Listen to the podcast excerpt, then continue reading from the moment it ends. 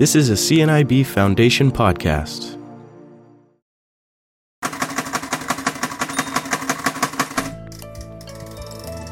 Because Braille.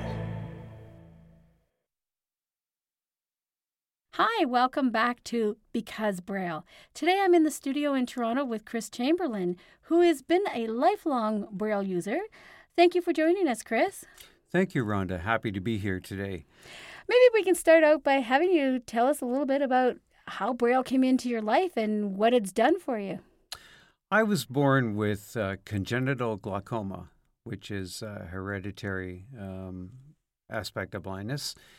And at age six, I was uh, sent off to school at the Ontario School for the Blind at the time, now known as W. Ross Macdonald School, to undergo my education. And as of age six, I was introduced to Braille at Brantford, and that became an integral part of our study process through the years at school. So books were provided in Braille. We learned how to read and write Braille on a Braille writer, a Perkins Braille writer, as well as a Braille slate at the time. So Braille was our real means of communication and reading. And did that change for you when you went on to university?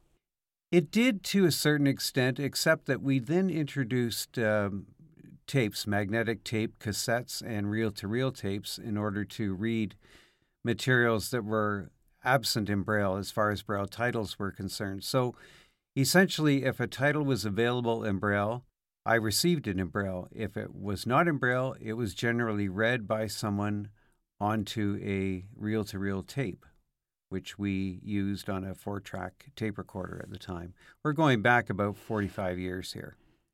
So, did you find that presented many challenges around grammar hmm. and spelling? And I just remember this course I took in hormones and behavior and couldn't get anywhere with it without having the Braille text.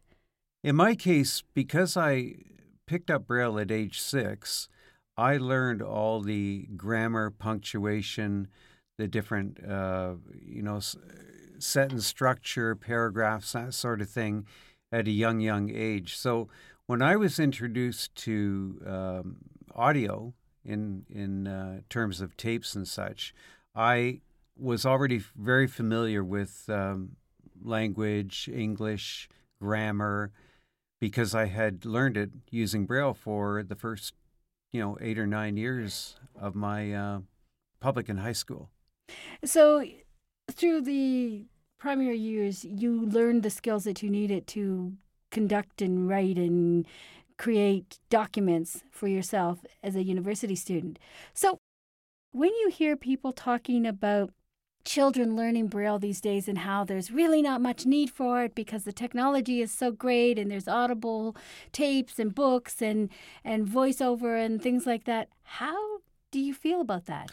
That conjures up a lot of concern on my part because um, just like a, a, a, person with full vision, learning and literacy are extremely important. And only can you uh, discover and, and learn literacy through actual reading, either print or braille. And audio uh, loses a lot of the, the nuances of, of, uh, of English, grammar, and that sort of thing because you're actually not reading, you're listening. And by listening, you cannot pick up grammar, you cannot pick up spelling, sentence structure, and the way uh, language is written. So, in many ways, you're semi illiterate if all you have is audio or audible available to you. Now, that may sound harsh, but in fact, it's a reality.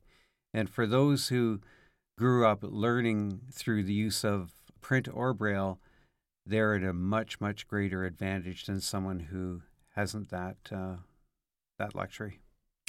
And in fact, they're actually showing studies that if someone requires braille and have that skill, their chances of becoming um, meaningfully employed are significantly higher. I'm sure that's true because although audio learning and communication is extremely important. Braille can really enhance that ability because you're actually directly uh, in contact with the material itself. Whereas I always feel you're once or maybe, well, no, twice removed if you're learning through audio. Also, we were talking earlier about how the English language is such that you know you have two words like piercing and singing, and they sound very similar. And if you don't really know what you're reading or familiar with the content, you can end up sending some pretty interesting documents. That's true, and I think too when you're reading Braille as opposed to listening, you're always thinking in terms of not just phonetics, but the way a word is presented the letters, the syllables, the entire word, the entire context of a sentence in its structure, capitals, periods, commas, exclamation marks, which are all absent in audio. So there really is a fuller understanding of the language that you're actually learning in. Makes a lot of sense one of the other things that I often hear working with young, you know, with the, the little kids is people saying parents should not be trying to teach their kids Braille. What is your thoughts on that? I I can't. I, I honestly I, I I'm amazed that someone would even think to say that or or would believe that that is not uh, important in someone's life is to learn to communicate through print or Braille. Um, we wouldn't tell a parent not to show their children, you know, picture books or word books, but we're saying to parents, no, let the teachers teach your child Braille. Don't be trying to do that. Uh, and to me, I find that just astounding that, that people say things like that. I think it's astounding too. In fact, I'm not even sure where it comes from. I, you know, honestly, it it always shocks me and surprises me when I hear people say, Braille isn't really important. Braille is sort of um, passe. Dying art. Yeah, a dying art. no, it actually shouldn't be a dying art. And in fact, it should be stronger than it ever was before with the advent of computers, Braille displays, and such that allow one to um, access all kinds of information, far more information than we had in the golden age of Braille. And we can still access that information through Braille, through electronic Braille displays, and we still have the ability to print Braille. Um, to be honest, I think that we should be getting more than ever before with Braille.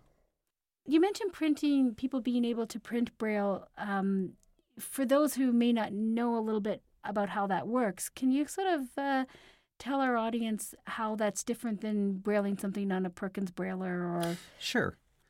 Um, we go back. The Perkins Brailler was introduced in 1951, if I'm not mistaken, and was a wonderful device. Still is wonderful today. A very serviceable uh, device. Uh, I've owned my Perkins Braille printer or Braille Perkins Brailler since 1969, and you know what? It's never seen a day of service.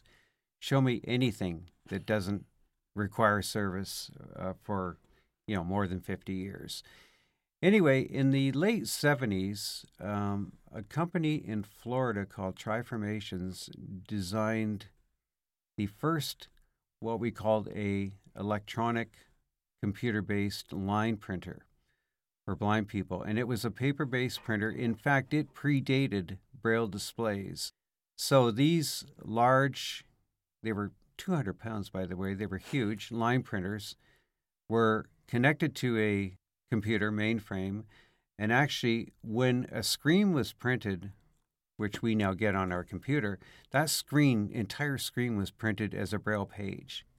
So, page by page by page were screens on, on a computer display that were actually printed on a, in a braille printer. So, the braille printer was designed and uh, introduced in the late 70s. And since then, of course, Braille printers have become more refined, smaller, faster. They're still equally as loud because they're usually about 70 to 75 decibel noise level. So you want to put a blanket over them or put them in a closet. But the ability to actually print Braille in copious volumes is no problem at all. So with that, with that, um, we should be able to expect that Braille any a company or somebody who needs to provide braille information should not have any reason not to be able to do that now. No, it's it's it's readily available. It's easy to translate a document into Braille and print it out for anyone. So, why do do you think that pharmaceutical companies and places like that don't automatically provide a braille, you know, document with your prescription? I think it's a matter of cost for some, although it shouldn't be. Um, braille embossers are relatively inexpensive these days, and certainly the the types of volume that, say, for example, a pharmacy is going to use a braille printer, it's not really a prohibitive um, prohibitive item at all, or pro- prohibitive in terms of the actual mechanics, the processing, and printing of uh, labels and that sort of thing. It's fairly easy. The question is somebody needs to be trained in the use of the braille printer and how to produce the braille in uh, in, in some form that's you know meaningful and can work for for the customers and clients. We were talking to someone earlier today, and they were talking about how braille, um, you know, in in Canada we are by law required to produce you know labels and information in both French and English. And you know, is it is it unreasonable to expect that that should be available in braille? No, I think it is very reasonable. In fact, I point to one. Um, I, I, I had to undergo some surgery about three or four years ago, and I uh, the surgery was was occurring at a local hospital here, and I went to the pre uh, the pre surgery class where they hand out all kinds of information Oh, on yeah. the do's and don'ts and what to expect while you're in the hospital, what to expect when you go home. Uh, you know, pamphlets for for family and caregivers to study. Uh, it's interesting that those pamphlets are available in 45 or 50 different languages in print, but you cannot get it in Braille. Not any medical facility in this entire country can provide that in Braille. So is that a, an entrepreneurial option for somebody? I think it's an, an uh, it could be an entrepreneurial option for somebody. It could be something that we should really advocate for within the medical system across the country. And I feel that it's it's critical and important that a vision impaired or blind person has the same access to such crucial information as this. We we it's not necessarily the only method to produce it in a in a machine readable or it should be available in a machine readable format but also be available in hard copy braille. Again, we were talking earlier about when you're reading material that's really important. There's something, there's a connection between your fingers and the page and your brain that, especially when something like stressful, like medical information and instructions, there's an immediacy and confidence in, in knowing that that material says what you think it says. And there's no guessing. There's no guessing and the problem with audio is that you can listen to a word 3 times and it'll have three different pronunciations to you uh, when your ear is trying to capture the the audio, um, and you can interpret that differently. Whereas with Braille, it's the same as reading print. It that's what it is, right in front of you. Your fingers are connecting directly with the Braille as a sighted person's eyes would with print in front of them. So with the um, your day to day life, Chris, how do you use Braille at home? Is it part of your everyday world? It is to a. Uh, it's interesting in my case because I, I have to admit that I am a an audio user when it comes to my computer, my iPhone, my um, you know smartphone, computer, and other electronic devices that actually talk. Having said that, the only reason I don't read more Braille is because of the absence of titles available in hard copy Braille. There's nothing more enjoyable than to sit down at home in an evening with a braille copy of a book in front of you on your lap and just read. And that's what I did as a kid and as a young adult for probably 20, 25 years. But over time, the gradual disappearance of um, current titles in braille, periodical magazines in braille, I started to look towards speech. Now, having said that, I do not uh, read talking books. Um, talking books, well, I tend to fall asleep. So, We've heard that a few yeah. times today. yes, um, I 15 minutes into a talking book and I am asleep. So, I would much rather use Braille. In terms of how I use Braille at home, I have a large, large uh, album collection. Every title of my album collection is labeled in Braille. It's all cataloged and organized alphabetically on shelves. Um, I use some Braille cookbooks at home.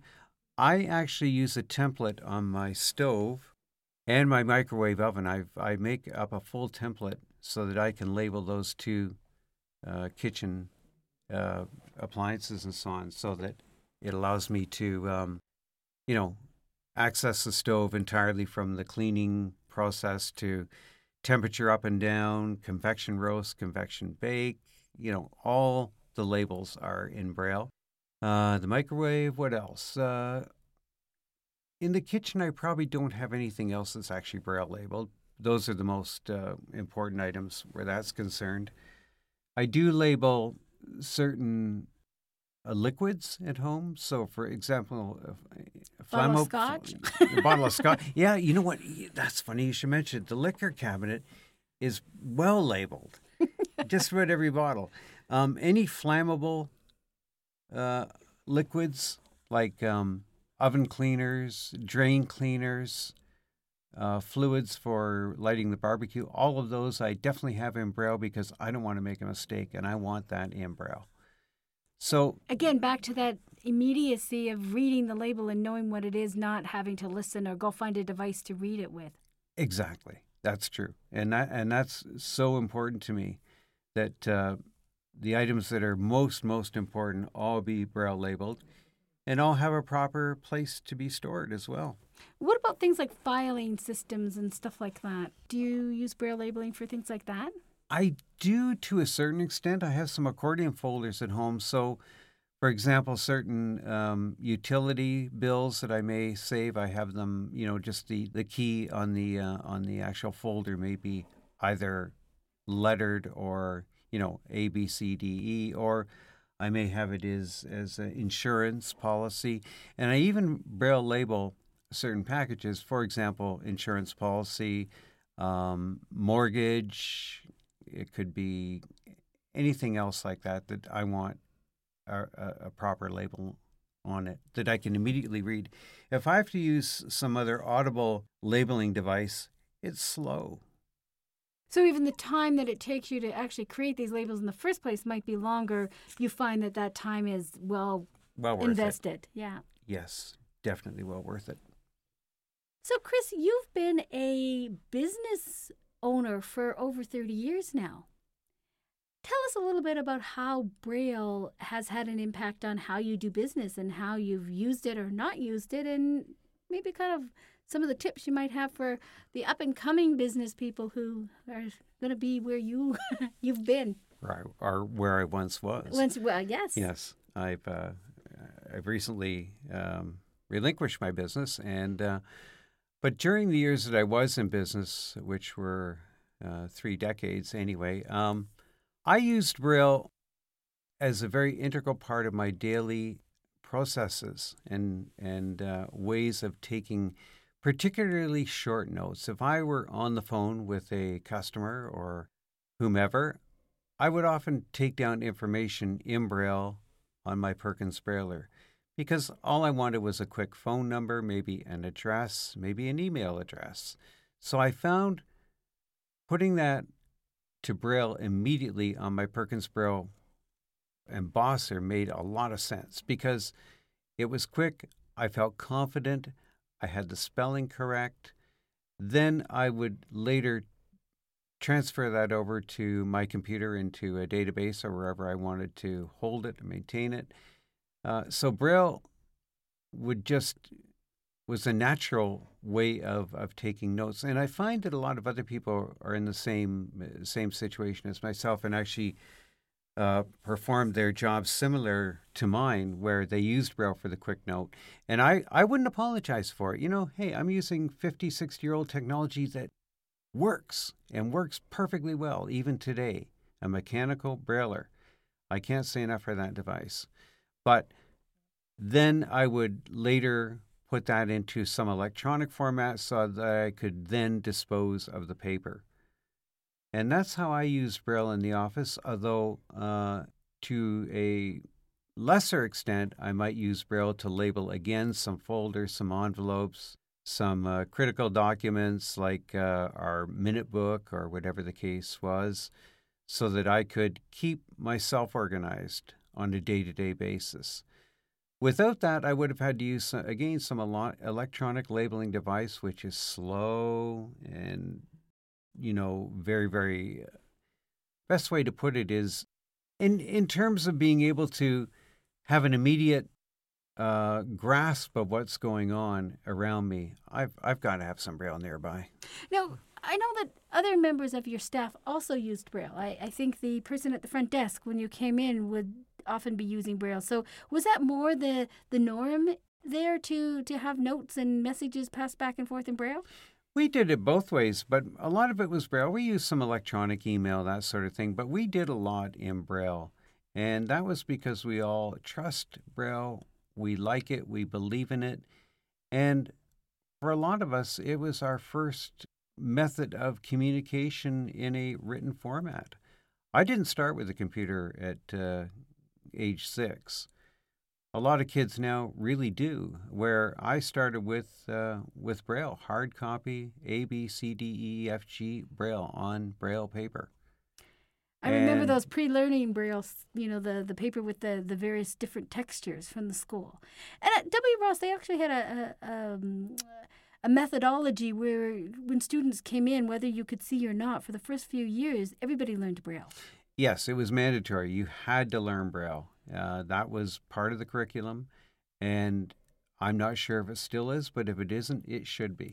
It's interesting because I have a little bit of vision, and I uh, I am so grateful that my first couple of years, you know, encouraged that Braille usage, right? So that it's always something I've come back to, and if I hadn't learned it, as my vision changes as an adult, I would have had to learn it or had to find a different way of doing it.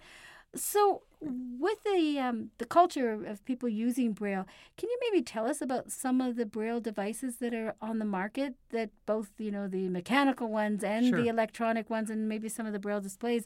What's sort of up and coming, and and what's sort of allowed us to continue moving forward in this world that's so full of technology and changes all the time. I, I hear people talk about Braille on the smartphone and things like that. Maybe sort of shed some light onto that, if you will. Well, if I can uh, refer back to the first Braille line printer that I ever saw in my life that weighed, actually, I do remember its entire weight 290 pounds was wow. the size of this device. And I was early in my career when I worked for the uh, Ontario Provincial Police. I actually had one of those because I used to uh, print up transcripts and that sort of thing on this big line braille printer. Well, the size of the braille printers became much, much smaller, more refined, and um, we developed not line printers, but then they developed a printer that actually had an embossing head and could print character by character and then, of course, line by line. And beyond that, in around 1982 83, they actually developed a full kind of integrated note taking braille device that was an entire word processor using uh, cassettes for magnetic storage of braille. And this had a 20, 27 braille, 27 cell braille display on it, and it was called the VersaBraille.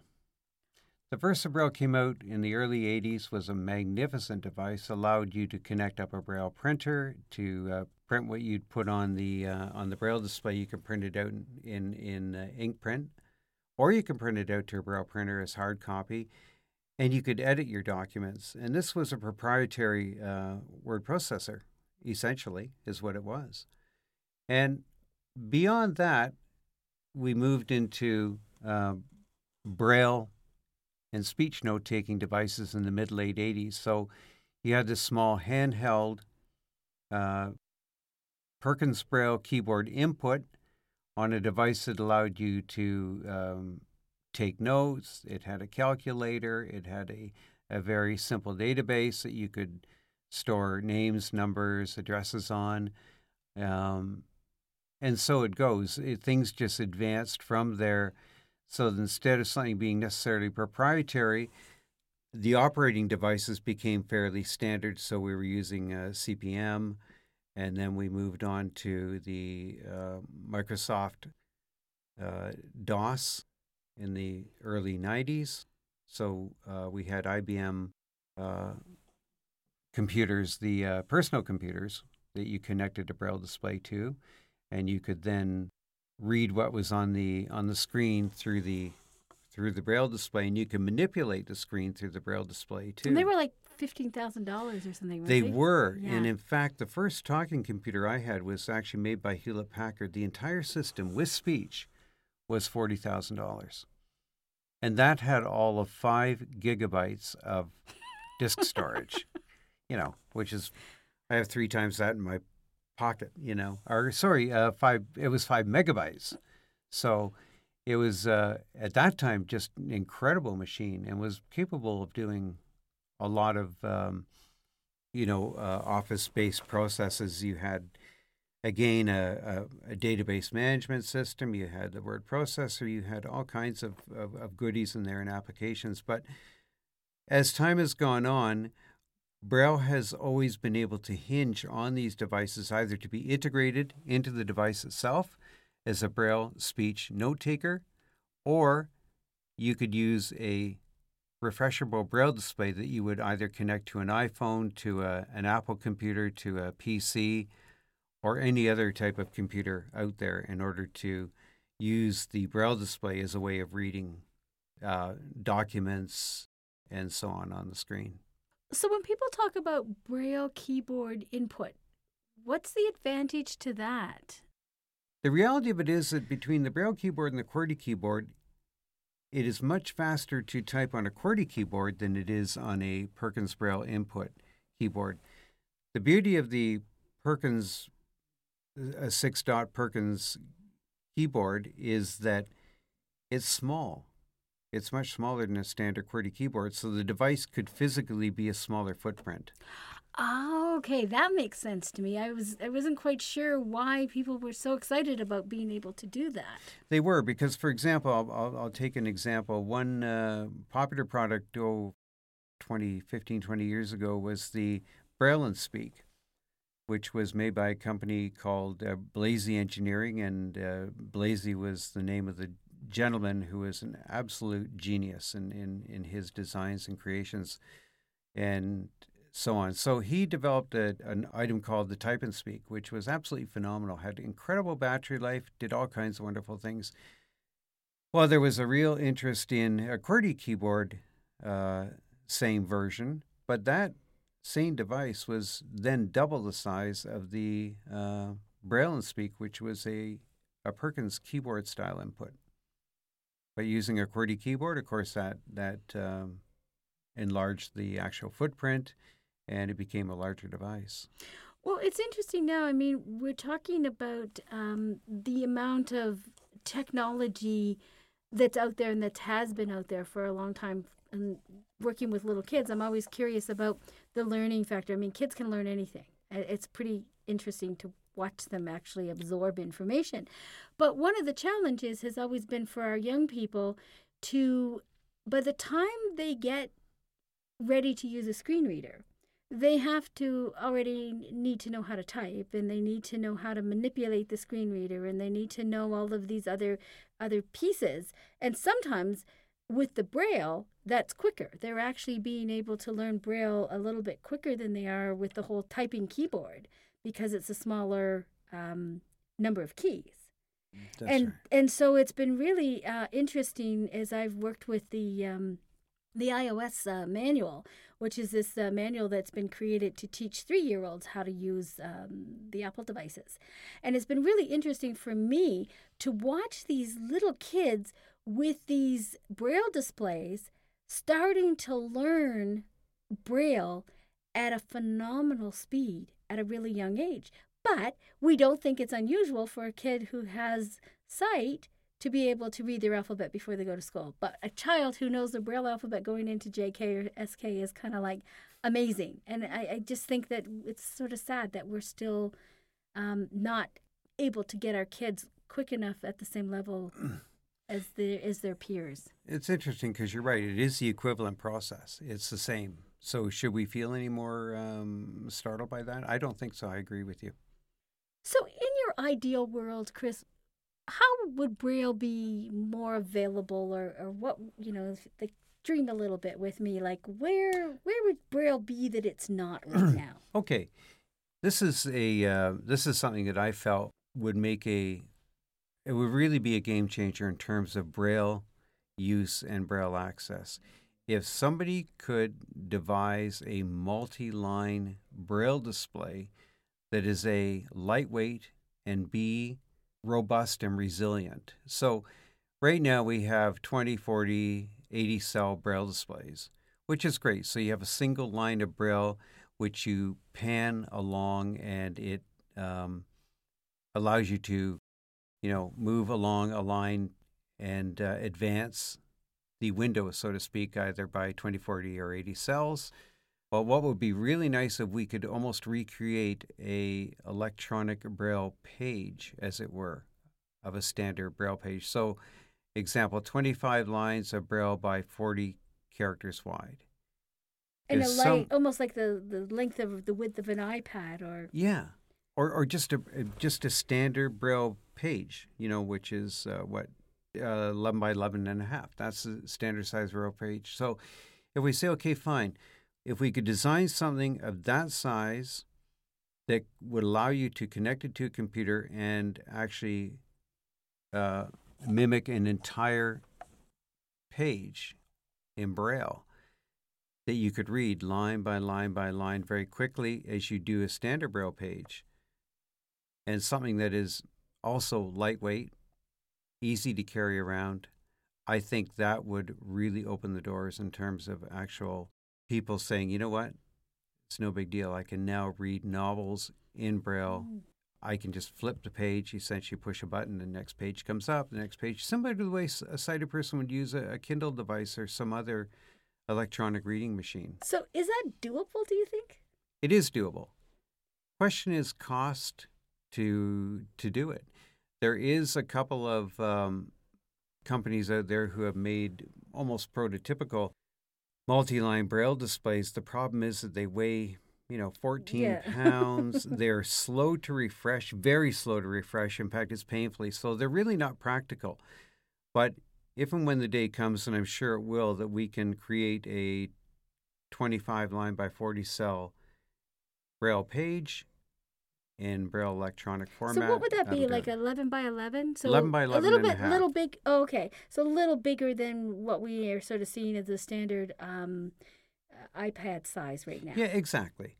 So, are you familiar with uh, some of the, the technology that's being done um, with the, the iPads and the Braille sheets? So, the idea is that there's a sheet that goes over top of the iPad.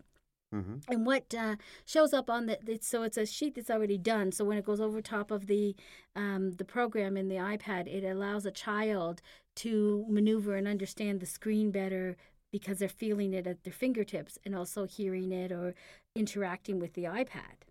Are you familiar with this at all? or? I, I'm not really familiar with it, although I have heard about it. Okay. So I'm not, you know. So if they're doing things like that, I mean, maybe it's not as far in the future as we think. I think it's relatively close, and I think that what I'm, um, you know, what I would ideally like to see, obviously other people have thought of, and people are working on it. So it wouldn't surprise me that within the next three, four, maybe five years, we actually don't have a, a standard hard copy braille page in uh, electronic format. And when we do, I believe the floodgates will open in terms of people's interest in learning, reading Braille, reading books in Braille again. The problem right now is that there just aren't a lot of hard copy Braille books available. The the uh, selection is limited. Where you know back in the '60s, '50s, '70s, it was massive because that's the way we read. And there was big areas of storage libraries dedicated to to storing these things that are just not available anymore. Well, that's right. I mean, I recall, uh, you know, going back to the late 70s, even digging about it in the CNIB library, there were shelves and shelves full of hard copy Braille books. And I was receiving three huge 15 pound canvas bags a week of Braille, and I was consuming it. I was a voracious Braille reader and loved it. Now I don't do that.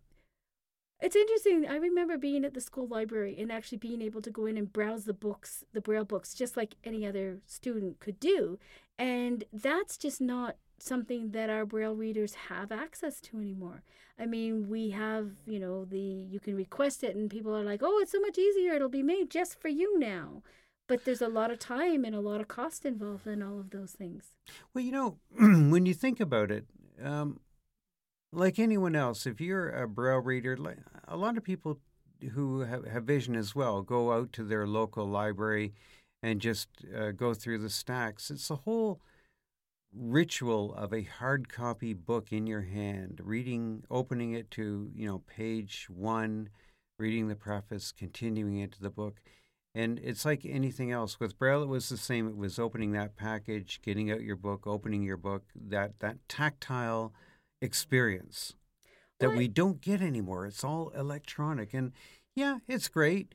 It allows us to carry around reams of material at Yeah. any given time, which we couldn't do with uh, with hard copy. But there is a place for it. Well, I remember when my kids were little, that was a very exciting part of, of the week or the, the month or whatever, is when the print braille books came in because again, Oh, it was yes. having those it was having those books that I could actually then uh, be able to read to my children. And I remember being totally annoyed with the grade one teacher who said, Well, you know, he probably would be doing better if he was read to at night. And I was thinking, You have no idea, lady. Um, I I- had one that had sleep problems, so I did a lot of reading at night. You were reading, yeah. Yeah. And when your new books came in, the kids probably said, "Mom's books are here. Yeah. We're going to get some new ones." And I remember having to renew and renew and renew some of the books that just, uh, but uh, even availability and the cost factor that was involved in getting some of these books uh, available. Chris, thank you so very much for coming in today. I really have enjoyed our conversation, and maybe we'll have you come back and. Uh, Especially when we get this new item on the on the market that we're dreaming about with the electronic braille. Well, Rhonda, it's a real pleasure being here and able to talk about Braille, which is one of my life's passions. Well, we need to speak up and get Braille at our fingertips, maybe a little more than I think it's it's people like me that have come back to Braille and said, "What have I been doing all these years?" Like I think that's you were saying it's it's the availability of it and and just the the impact of my of independence on the Braille users and and how we can be become more independent and not expect somebody else to read things for us because it is available or we can make it available to ourselves. I couldn't agree with you more. Thank you so very much, Chris. For more CNIB Foundation podcasts, visit cnib.ca slash podcasts.